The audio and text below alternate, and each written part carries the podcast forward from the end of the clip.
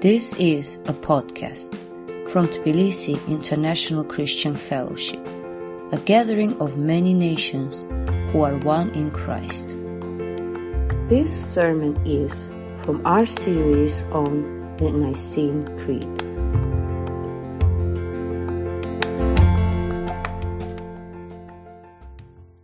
Amen, brothers and sisters. You may be seated. If you're new, I hope you feel very warmly welcomed. My name is Bart Bile. I am the pastor of this church. Our children can be liberated to their time of ministry, and the rest of us are going to open up the Word of God, the inspired, authoritative Word of God, to the Gospel of Luke this afternoon, Luke chapter 8. And the text will appear on the screen behind me, but as always, I encourage you to bring your Bible along and follow along, follow along just to be sure that it is actually the Word of God being preached because it alone has the authority. We're going to read from Luke chapter 8, from verses 22 to 25. Listen to the words of the Lord. Luke chapter 8, verses 22 to 25. One day Jesus said to his disciples, Let's go over to the other side of the lake. So they got into a boat and set out. As they sailed, he fell asleep. A squall came down on the lake so that the boat was being swamped, and they were in great danger. The disciples went and woke him, saying, Master, Master, we're going to drown. He got up and rebuked the wind and the raging waters. The storm subsided and all was calm. Where is your faith? He asked his disciples.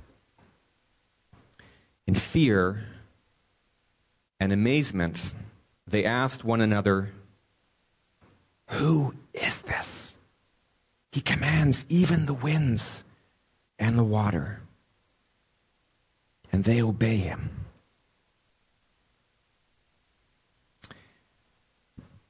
You know, they say, people who have drowned and then been resuscitated, they say that drowning is actually a very euphoric way to die. Frankly, I have a hard time believing that because every fiber of my being is filled with a horror of being unable to breathe, my lungs screaming for air, finally being forced to give in to the instinctive need to open my mouth, only to choke on water as I flail helplessly, sinking down, down, down. People who have actually studied drowning victims tell us there is an instinctive drowning reaction that people have in the last 20 to, 20 to 60 seconds before succumbing. And in those last moments, panic actually overrides rational behavior.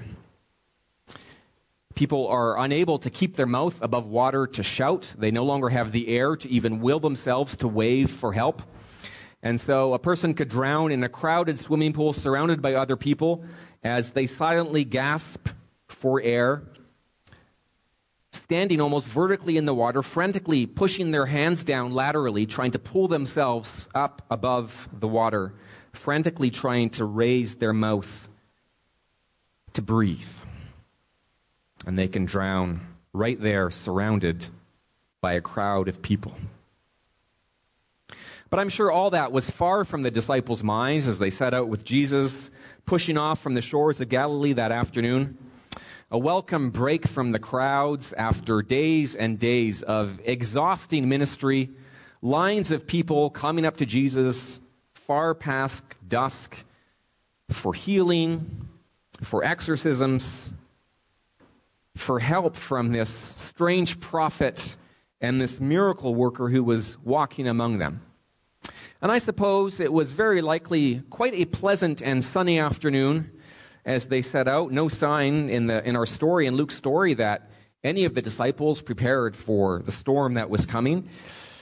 Had there been black clouds gathering on the horizon, I doubt they would have set out in what was basically a large open rowboat, dangerously overloaded with one Jesus, 12 disciples, probably three or four women at least among them.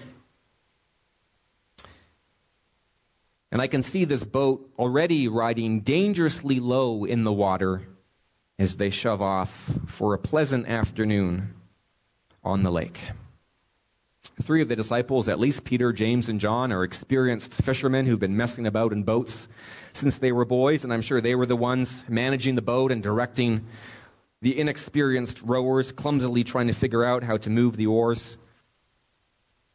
On this welcome holiday exertion. And they begin, after shoving off, by helping Jesus get comfortable on the leather covered stern in the back of the boat, and he falls asleep almost the moment his head hits the pillow. And I imagine the 12 disciples nudging each other and chuckling. Their master, who has worked such wonders of healing and exorcism, is clearly just as human as the rest of them as he begins to snore in the back of the boat. And then the disciples focus on their task of rowing the 10 or 11 kilometers to the other side of the Sea of Galilee. Really, to call Galilee a sea is very generous, no doubt dreamed up by the local tourism board. It's really a large lake, but it's a strange lake because Galilee lies about 200 meters, 700 feet below sea level. And on the eastern shore, there are quite steep mountains and a couple narrow valleys. And to this day, Galilee has this feature where suddenly cold air coming down, sweeping down from the mountains, funneled through those valleys, can create storms that seem to come out of nowhere. And I imagine the experience, the more experienced Peter, James, and John looking up and seeing the dark clouds gathering on the horizon and the wind beginning to pick up on their cheek and exchanging significant glances with each other and urging the other disciples to row faster. But within minutes, the full fury of the storm is upon them. The screaming wind coming down from the mountains tears the little scrap of cloth from the mast. There's torrential rain coming in almost sideways, driven by the wind and waves sweep right over the boat, over the knees of the rowers. And in Galilee, under these conditions, the waves can get as high as two meters, six or seven feet. Here's this dangerously overloaded boat, under the best of conditions, already riding very low in the water, starting to swamp. And the disciples, who have been frantically rowing to shore, to race the storm are forced to stop rowing in order to bail out the water that is rapidly filling their boat, but there's not enough containers, and the boat is beginning to swamp, about to sink or capsize. And the next wave could be the last. And then into the cold water flailing, gasping, choking, and then sinking, looking up and seeing the last bit of light as you sink down into the dark, dark depths. And incredibly, despite the violence of the storm that has broken on the boat,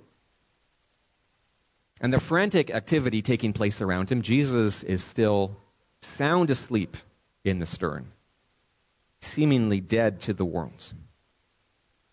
And the disciples near him shake Jesus awake, screaming over the wind, Master, Master, we're going to drown.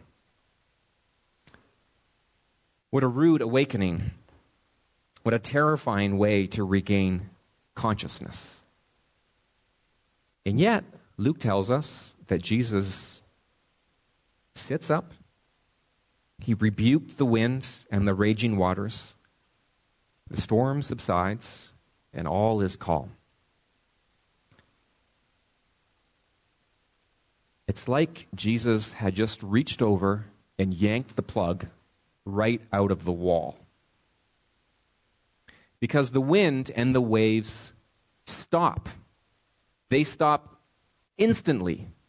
They don't gradually die down as the waves become successively less choppy. Just like that, Jesus speaks a word or two, and the sea is instantly calm. One moment, the disciples are panicking in the midst of this churning violence, the elemental forces of nature about to destroy them. And then, just like that, the sun is shining, the birds are singing, and the sea is as still as glass. And I'm sure every single disciple, every single woman froze in position, staring at Jesus, their knuckles still white, holding on to the sides of the boat, asking themselves, What just happened? They had seen the Master wake up, sit up, and with two or three calm, measured words, rebuke the storm. In Mark's account, all Jesus says is, Peace, be still. No panic from Jesus, no alarm, no desperate prayer to God just this serene word of command, and the storm and the wind and the waves cringe into submission like a frightened puppy. And after doing this, Jesus turns to his disciples and asks them a simple question Where is your faith? I'm here with you in the boat. I've been here this whole time.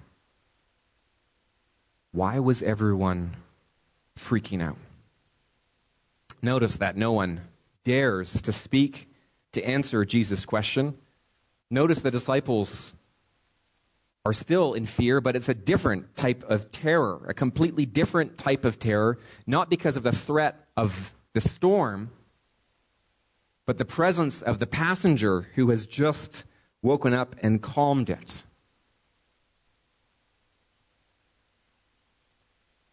Clearly, their master is no ordinary mortal. Not even some kind of unusual prophetic wonder worker. And they slowly begin to row towards the waiting, waiting shore, and in fear and amazement, they ask each other, in whispers, I'm sure, Who is this? He commands even the winds and the water, and they obey him. Who is this?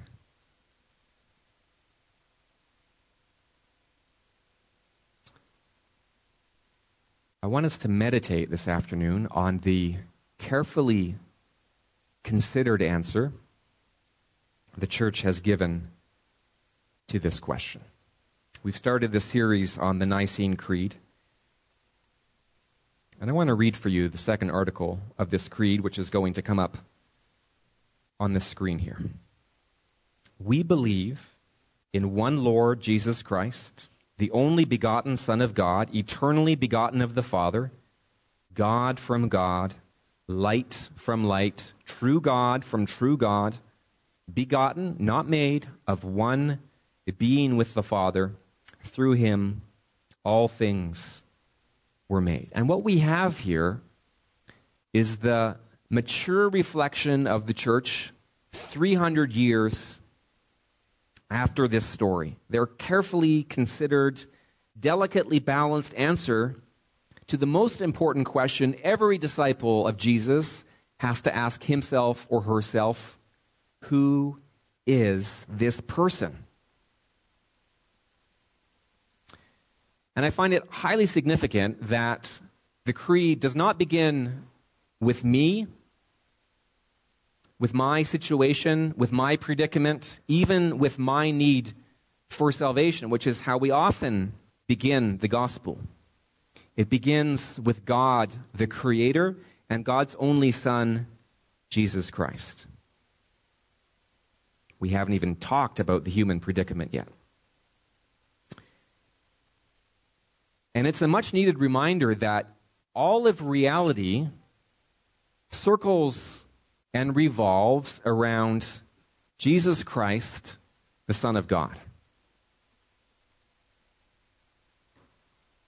Not me and my problems and even my need of salvation. And the first step of repentance, the very first step of repentance, is surrendering that false consciousness and orienting our lives around Jesus. Like a tiny little piece of rock orbiting around a gigantic star. I came to Christ on December 17th, 2017. I was 18 years old. I started to have this dim awareness that I was separated from God. And I was walking along, I climbed out of my bedroom window at 1 o'clock in the morning. I was walking along Fraser Highway, smoking my way through a pack of cigarettes, going through the Ten Commandments, confessing my sins to God. And at about 2 o'clock in the morning, I found myself in East Clayton Park, standing across outside the fence from the elementary school. There was the swing set and the slides. I was standing under a large tree, and I thought, okay, here I am. This is the moment at which I surrender my life to Christ, uh, whatever this script is. And I remember thinking to myself, perhaps it would be appropriate to get on my knees at this point. And I thought, ah, the grass is wet, and that's like kind of weird to do in a park in the middle of the night. And I felt, as it were, a set of hands on my shoulders, forcing me to my knees, as though God was saying, You will bow and you will submit. And all of us have different stories of coming to Jesus, but in all those stories, if they're truly of the Holy Spirit, there is a complete surrender of ourselves in faith and allegiance to Jesus. Where we're not just taking him on as a kind of add on to improve our lives, but we're reorienting ourselves around him as the center, bowing to him as the one who is supreme. You know, in the Gospels, we see the disciples initially see Jesus as a means to their own ends, something they can use to achieve the political liberation and the freedom and the power that they are looking for. But over time, as they begin to realize Jesus' true identity, who this person actually is, their eyes are opened and they realize that Jesus is not the means to the end, he is himself the end. He is the goal. He is the center. He is the summit. And Jesus himself is the meaning of their entire lives. He is the meaning of all human history and of the entire cosmic order. And it, it takes time for them to realize this. They're very slow to perceive, very slow to understand, very slow to believe. Not because they're especially thick or stupid, they're no slower than any of us would have been under those circumstances. They're just grappling and kind of chewing over the significance of these strange and unsettling experiences like we have in this story. Who is this person? And as first century Jews, they were strongly monotheistic. There is one God and only one God. And the creed they recited from Deuteronomy chapter 6 was this Hear, O Israel, the Lord your God, the Lord is one. And it took 1,500 years to really cure the Jews of their idolatrous tendencies, but after punishment and exile and return, if there was one thing a Jew was thoroughly convinced of, it was that God is one. And now, over and over again in the Gospels, the disciples are seeing and hearing and experiencing things through Jesus that only God should be doing, that only God can do. And you'll see what I mean when you read Psalm 107. It'll come up on the screen. But listen to this Psalm 107. Some went down to the sea in ships, doing business on the great waters. They saw the deeds of the Lord, his wondrous works in the deep. For he commanded and raised the stormy wind, which lifted up the waves of the sea. They mounted up to heaven. They went down to the depths. Their courage melted away in their evil plight. They reeled and staggered like drunken men and were at their wits' ends. Then they cried to the Lord, capital letters, Yahweh, in their trouble, and he delivered them from their distress. He made the storm be still, and the waves of the sea were hushed. Then they were glad that the waters were quiet, and he brought them to their desired haven. This was one of the Psalms that Jews memorized and recited regularly and worship. And here in front of them, in the back of the boat, is Jesus performing this psalm right in front of them. And this is just one of many examples in the Gospels of a Jesus who raises the dead, which only God can do, who, who forgives sins. And who can forgive sins but God alone? One who describes himself as Lord and Savior and Son of God. And it's not surprising at all that from the very beginning, the earliest Christians after the resurrection had no hesitation in worshiping Jesus as God. And yes, in those early years, they were a little fuzzy, a little unclear about what it actually meant to confess that this is the only begotten Son of God, to confess that Jesus Christ is human, he's asleep in the boat, and yet he has these divine powers of calming the storm. How can this all fit together? There was still some clarity to be had, but there was no hesitation from the very beginning in offering worship and prayer and total allegiance to Christ as the only Son of God. And now, 300 years later, we have the Nicene Creed, this, this summary and distillation of the entire biblical witness about Jesus. It wasn't as though these two or three hundred bishops gathered together and voted Jesus in as the Son of God and announced this as a political decision to a shocked church. They were just expressing how the church was already worshiping and singing and praying to Jesus. And over the centuries, there had been different explanations, different interpretations offered as to the identity of Jesus. But one by one, these competing interpretations were rejected because they would take one text and one side of the story, but exclude the riches of the full witness to Jesus. And one very powerful false option was the one suggested by Arius, who was a priest from Alexandria at this time.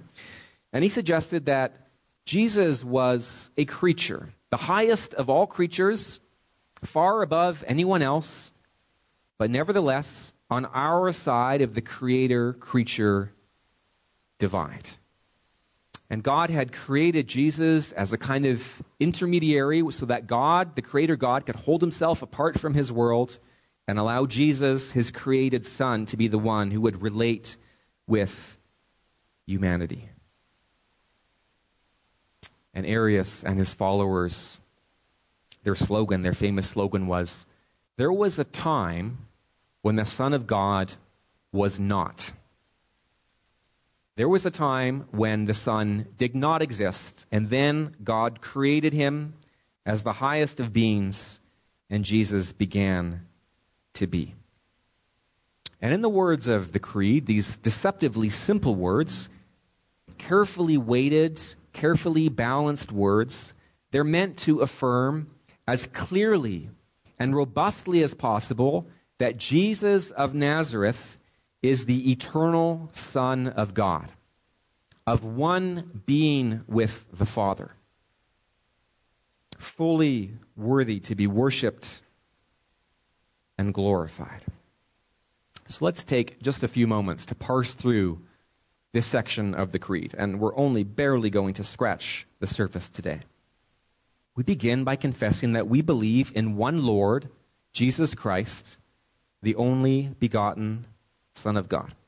Notice, one Lord. We're not talking about two different people, the Jesus of history and the Christ of faith, as though there was some kind of divine Son who kind of climbed inside this human being and like operated and controlled him. This is one single person that we're talking about. And Jesus of Nazareth, this first century Jewish carpenter who walked around in Galilee, is fully and completely identified with the eternal Son of God. This is one person we're talking about. The only begotten Son of God.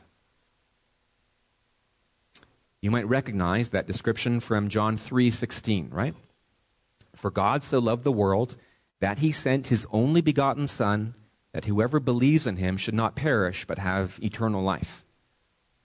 A simple verse through which so many people have found salvation, and yet hidden in that verse is a profound mystery.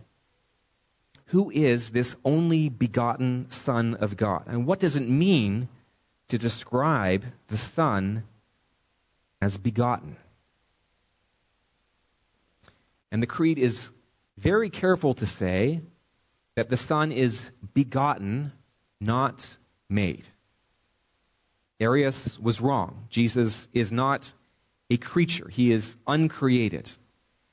And whatever the Creed means by Jesus being begotten, we should not bring in crude physical ideas of sexual intercourse and physical birth as Muslims often believe when they encounter the idea of Jesus being the Son of God. That's not what we're saying.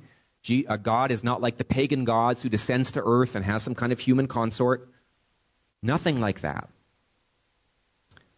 There was never a time when the Son of God began to be. Jesus is eternal and without beginning. In the beginning was the Word. John 1. And the Word was with God, and the Word was God. He was with God in the beginning. And yet, the Bible talks about the Son being begotten from the Father. Psalm 2, verse 7 You are my Son. Today I have begotten you. I've become your Father.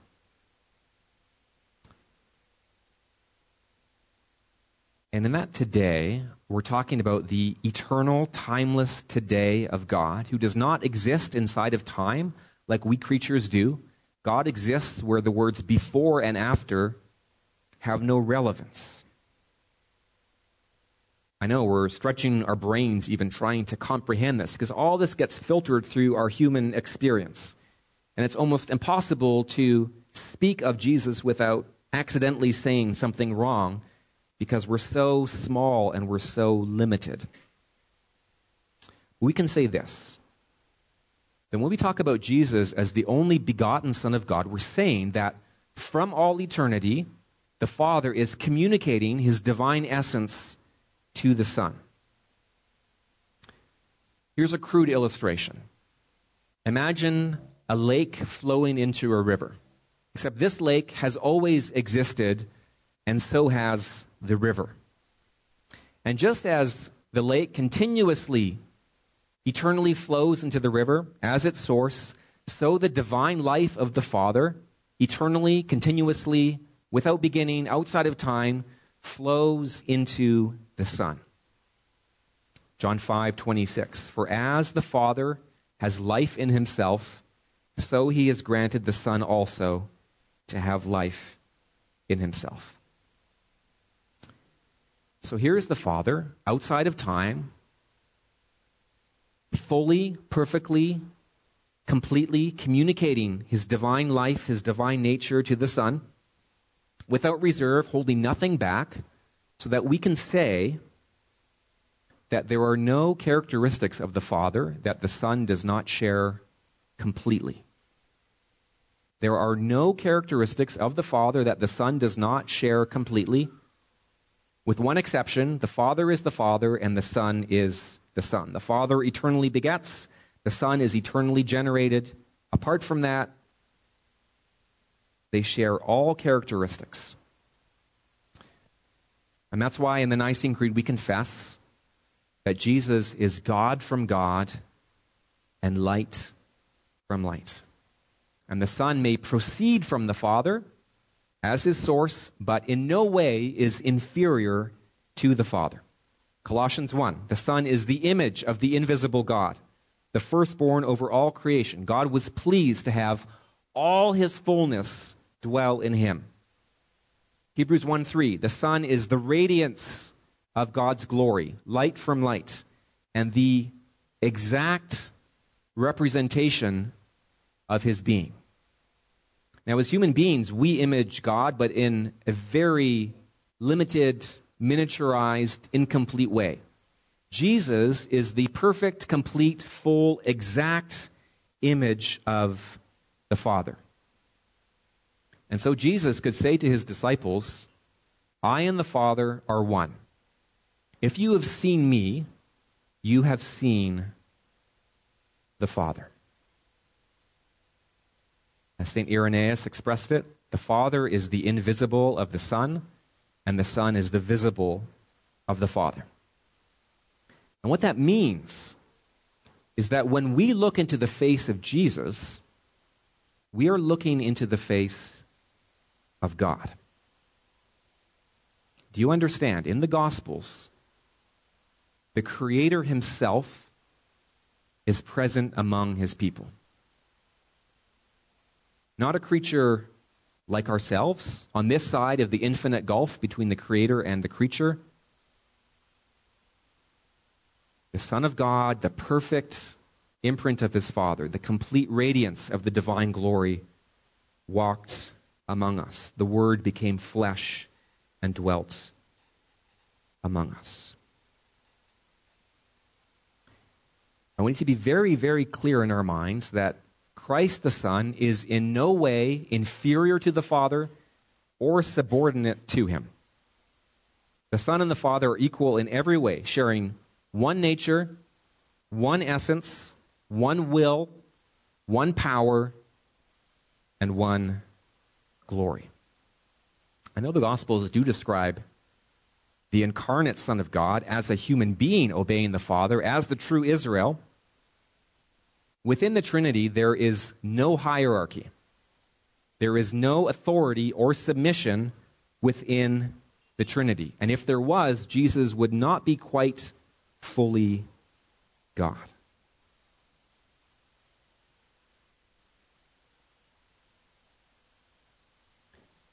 And through this perfect, infinitely full Son of God, all things were created.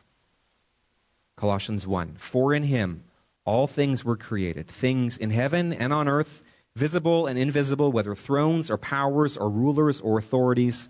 All things have been created through him and for him. He is before all things, and in him all things hold together. Jesus is the Word of God, by whom the Father spoke all things into being and by whom the Father continuously preserves and upholds all of reality. And circling back now to our story in Luke, we see the realization slowly dawning on the disciples that Jesus does not have a human, an ordinary human relationship with creation. When Jesus calms the storm, the creation is recognizing its creator. The disciples, it turns out, are sitting in this little boat with no ordinary human beings. With no ordinary human being. They are finite, helpless creatures, unable to save themselves from death. And they're sitting in the boat with the infinite creator and Lord of life. I want to share with you a painting by the Chinese artist Qi, H E Q I. A painting called Peace Be Still of Jesus in the boat with his disciples. Qi is a contemporary artist. He's about 70 years old now. He, his first painting was of Chairman Mao. He went through the Cultural Revolution, doing forced labor in the fields. He became a Christian and began to paint these biblical scenes based on uh, Chinese folklore mixed with contemporary art. And in this picture, we see Jesus as powerful and serene, calming the chaos below him, with his word creating order and shalom among the rowing disciples. And the lesson of this painting and of this text really is that in the face of death, only God can save us. In the face of death, only God can save us. Who is this person in the boat?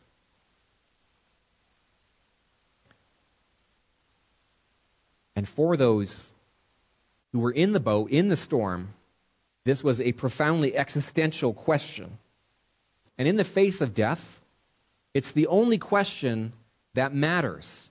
Who is this person? The only question that matters. And I suppose for all of us, death feels far away and distant and unreal, just like it did for the disciples when they climbed into that boat on a sunny afternoon. But it is coming for all of us. And the question is who can save us in the face of death? And Jesus is asking all of us this afternoon where is your faith? Where is your faith? Because the phrase that happens again and again in the Creed is I believe. I believe. I believe. And it's meant as more than intellectual assent, more than simply assembling some philosophical building blocks to build a, a worldview or construct an academic career. It's the deepest existential thing we can do to say, I believe. And I can't help but thinking of the disciple Thomas, who was present in this boat, the one we wrongly call Doubting Thomas, who stood before the crucified and resurrected Jesus and fell on his knees and said, My Lord and my God. He was not saying that merely as a matter of intellectual assent. He was not just assembling the philosophical building blocks for his worldview.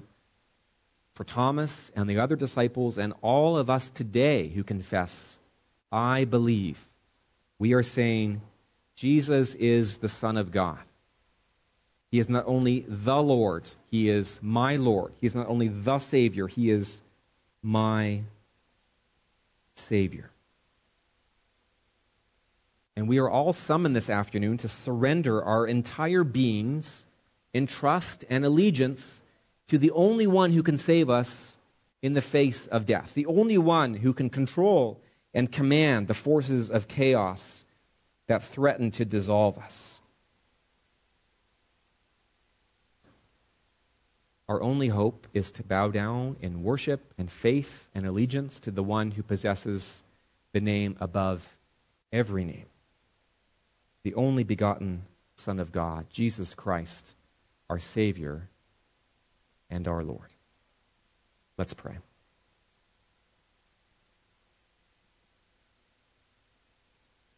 Heavenly Father, eternal Father of the eternal Son, We worship and magnify you for sending your only begotten Son to this world. Not some created intermediary, not some archangel or demigod. You sent your Son, your perfect imprint, the exact radiance of your glory, to become one of us, to live among us, to be crucified for us. And you have summoned us into fellowship with yourself through this glorious Son. Lord, we bow before him and we ask that you would help us to find our own faith in deeper and more profound ways. That as we face our own weakness and our own helplessness and our own impending death, we would turn in full trust to the one who is among us, our only hope, Jesus, your Son, in whose mighty name we pray. Amen.